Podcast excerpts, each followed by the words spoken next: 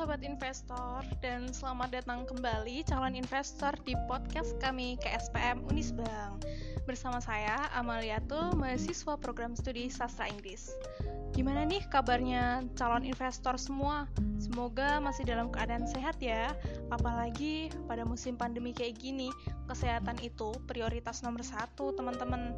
Terutama kita juga lagi musim hujan yang beriringan dengan pandemi. So, kesehatan, jangan lupa protokol menjaga jarak, mencuci tangan dengan sabun, senantiasa menggunakan masker agar pandemi COVID-19 segera berakhir. Oke, kita sambil santai-santai dulu dan menemani Sobat Investor di podcast KSPM Unisbank ini. Di kesempatan kali ini juga, saya nggak sendiri dong pastinya. Saya bersama dengan Kak Widya. Silakan Kak Widya, perkenalan dulu biar Sobat Investor tahu. Halo, sebelumnya kenalin nih, aku Widya dari Prodi Manajemen dan saat ini sedang semester 4. Oke, kita lanjut setelah kenalan dengan Kak Widya. Di podcast yang lalu kita udah membahas tentang pasar modal investasi zaman now. Nah, sekarang kita akan melanjutkan dengan membahas obrolan seru hari ini dengan topik investasi versus menabung, yang tentunya membuat sobat investor harus termotivasi dong untuk berinvestasi. Nah, menyimpan dana di tabungan memang tidak cukup karena nilainya bisa tergerus karena inflasi yang terus terjadi. Lalu, bagaimana nih caranya agar kita dapat mempersiapkan terutama dana di masa depan, dan baik nilai tabungannya juga justru harus menguntungkan? Apakah hanya cukup dengan menabung saja atau ada cara lain nih? Yuk, Kak Widya, silakan. Oke, kalau dulu nih waktu kita kecil dibilang harus menabung, itu memang bagus sih. Tapi jangan juga, wah menabung gak ada untungnya, nanti juga dihabiskan juga. Tapi katakanlah jika aku ingin menabung untuk 10 tahun atau 15 tahun ke depan, mungkin untuk biaya kebutuhan atau biaya-biaya lainnya. Kalau saya cuma tumpuk duitnya saja untuk masa depan yang sangat panjang, uang yang harus kita siapin itu makin banyak. Kebayang nggak dulu waktu orang tua kita beli rumah harganya berapa? Mungkin masih sekitar 10 jutaan atau 20 juta gitu ya. Sekarang rumah itu jika nanti saya mau beli mungkin sekitar 300 juta nggak dikasih kali, dengan luas yang sama dan dengan tempat yang sama juga. Artinya apa?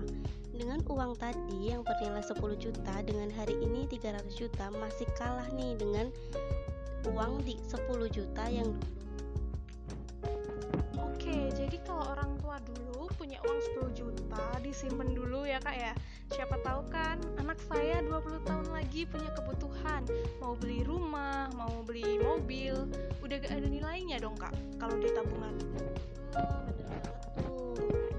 Kalau di tabungan sih memang ada returnnya, ada bunganya, ada bagi hasilnya, tapi nggak akan ngejar dengan kenaikan inflasi. Sehingga untuk jangka panjang tabungan aja nggak cukup. Jadi tabungan digunakan untuk jangka pendek seperti setahun, 2 tahun, 3 tahun masih oke lah. Tapi lebih dari itu kita perlu lebih dari sekedar tabungan. Kita perlu melakukan investasi. Nah nih Kak, terus apa sih bedanya antara investasi sama tabungan itu? Oke, kalau bedanya investasi dan tabungan itu, kalau tabungan kemampuan kita untuk menyisihkan dana atau income kita setiap bulan atau setiap tahunnya ditaruh di sebuah produk perbankan misalnya. Tetapi kalau investasi itu beyond dari semua itu, yaitu kemampuan untuk menyisihkan semua dengan harapan mendapatkan imbal hasil yang lebih tinggi dari inflasi. Jadi gampangannya gini, investasi ini kayak aktivitas penanaman uang atau modal, baik berupa aset berharga, ilmu pengetahuan tentang investasi, kemampuan untuk belajar, atau keberanian untuk investasi dalam suatu perusahaan atau proyek, untuk tujuan memperoleh keuntungan di kemudian hari. Perusahaan yang dipilih dalam investasi itu harus legal dan logis ya. Legal sendiri berarti perusahaan tersebut punya izin resmi dari OJK atau Otoritas Jasa Keuangan. Oke, brainstorming lagi ya teman-teman, OJK kita udah bahas di podcast yang episode sebelumnya. Oke, kembali lagi. Jadi Kak Widya nih ya, kita bisa lebih untung gitu ya, dan dananya di masa yang akan datang bisa lebih besar tentunya, seperti yang kita harapkan. Kenapa kita investasi gitu ya Kak ya? Iya, dan untungnya itu bisa lebih dari inflasinya. Nah, mungkin sobat investor ada yang belum tahu nih apa itu inflasi. Jadi inflasi adalah kenaikan harga barang dan jasa dalam sebuah negara atau dalam sebuah wilayah gitu. Semakin maju sebuah negara atau wilayah, maka semakin meningkat pula tingkat investasinya. Nah, masyarakat Indonesia saat ini itu sudah memulai transformasi dari yang semula sangat berorientasi menabung atau saving oriented menjadi masyarakat yang melek investasi atau investment oriented society. Tapi nih Kak, kan ada yang bilang kalau menabung itu kan lebih sedikit gitu resikonya, sedangkan investasi ya memang untungnya bisa lebih besar dan juga kan ada resikonya. Jangan-jangan uang yang ditabungkan bisa berkurang. Takutnya nih sobat investor semua, uang yang ditabungkan itu berkurang gitu loh Kak. Nah, betul tuh, tabungan itu memang sedikit resikonya, tapi tetap ada resiko enggak? Tetap ada kan? Nah, yang pertama itu resiko kalau di tabungan, kalau di ATM ya, yang kita bawa kemana-mana, pakailah uang itu. Yang resiko kedua adalah ketika inflasinya lebih tinggi daripada returnnya, maka nilainya cuma dikit karena tidak bisa mengimbangi dengan inflasinya. Ada resikonya memang, walaupun resikonya rendah, namun secara nominal tidak berkurang, kecuali Indonesia menetapkan zero interest atau negative interest gitu. Jadi orang menabung bukannya dapat bunga, tapi dia bayar uang nitip di tabungan. Maka jika terus-menerus, uang kita akan tergerus nih. Sementara investasi memang ada resiko, ada kemungkinan turun, ada juga kemungkinan naiknya secara jangka panjang. Kenaikannya pun rata-rata sesuai atau lebih tinggi dengan kenaikan inflasinya. Ada jangka menengah campuran antara instrumen-instrumen jangka pendek dan agresif, maka terjadi return yang bisa sedikit lebih tinggi dari inflasi. Oke, Kak Widya. Sekarang gini, bagaimana kalau saya punya tabungan risk tapi 5 juta, tapi saya ingin setiap bulan saya tuh nambahnya kayak 200 ribu, 200 gitu. Misalkan itu yang biasa saya lakukan pada tabungan, tapi bisakah saya lakukan juga di investasi, Kak? Sekarang itu kalau investasi itu sudah banyak nih produk-produk investasi yang bisa kita belinya secara retail, bisa secara nyicil gitu. Yang pertama reksadana tuh mau yang jenis saham, mau yang jenisnya campuran, mau yang jenisnya pendapatan tetap, atau jenis yang pasar uang itu bisa dengan nominal yang kecil.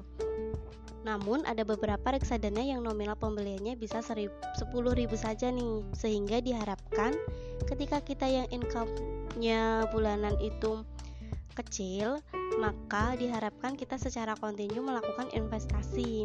Bahkan sekarang pun kita beli emas nih, bisa dengan dicicil, tapi nggak langsung dapat emas fisiknya kan, jadi dikumpulin dahulu nih gramnya dari yang 0, sekian, tapi lama-lama menjadi 10 gram. Nah, baru bisa tuh diambil emasnya. Nah, kalau produk saham, misalnya gini, produk saham kita bisa investasi dari 100.000 kan. Nah, untuk beli saham minimum itu 1 lot. 1 lot saham kan 100 lembar nih. Kalau harga 1 lembar saham 1.000, kalau beli 1 lot 100 lembar kan jadinya 100.000.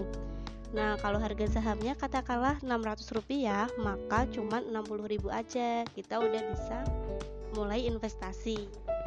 Wah, gampang banget ya Kak. Artinya banyak sekali instrumen investasi yang memudahkan kita untuk menabung dengan cara investasi yang begitu ya Kak ya. Tapi Kak, pasti ada ketakutan lainnya dong, yaitu kalau investasi pasti narik uangnya itu susah kalau lagi butuh, nggak kayak kita nabung yang gampang dan cepat. Itu gimana Kak? Nah, sebenarnya tuh ada beberapa investasi yang sangat liquid, Saham nih termasuk yang liquid. Reksadana tuh butuh waktu maksimal 7 hari kerja. Kalau emas tuh liquid banget tuh, ketika kita dapat fisiknya, kita bisa jual di toko emas juga laku. Yang nggak liquid biasanya itu investasi yang lagi diputar di bisnis, seperti properti. Nah, tanah itu termasuk nggak liquid, tapi investasi di sektor keuangan rata-rata liquid. Kecuali misalkan obligasi yang ada jangka waktu tunggunya, jadi pilihannya ada banyak kok. Kalau mau lebih liquid seperti tadi ya mau reksadana, mau saham atau emas.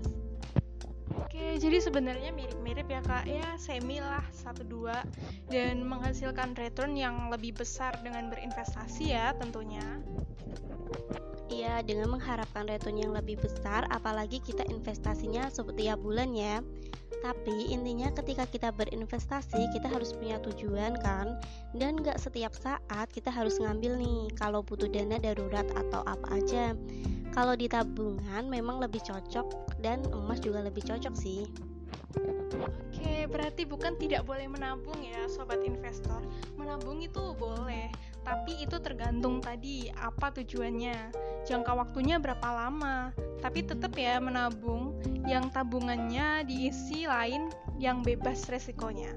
Baik, terima kasih banyak ya Kak Widya untuk pembahasan topik materi kita kali ini. Oke, sampai di sini obrolan topik kita mengenai investasi versus menabung tadi. Terima kasih untuk pada pendengar yang udah dengerin podcast kita. Kepoin Instagram KSPM Unisbank di @KSPM Unisbank dan juga stay update di podcast KSPM Unisbank Semarang. Terima kasih.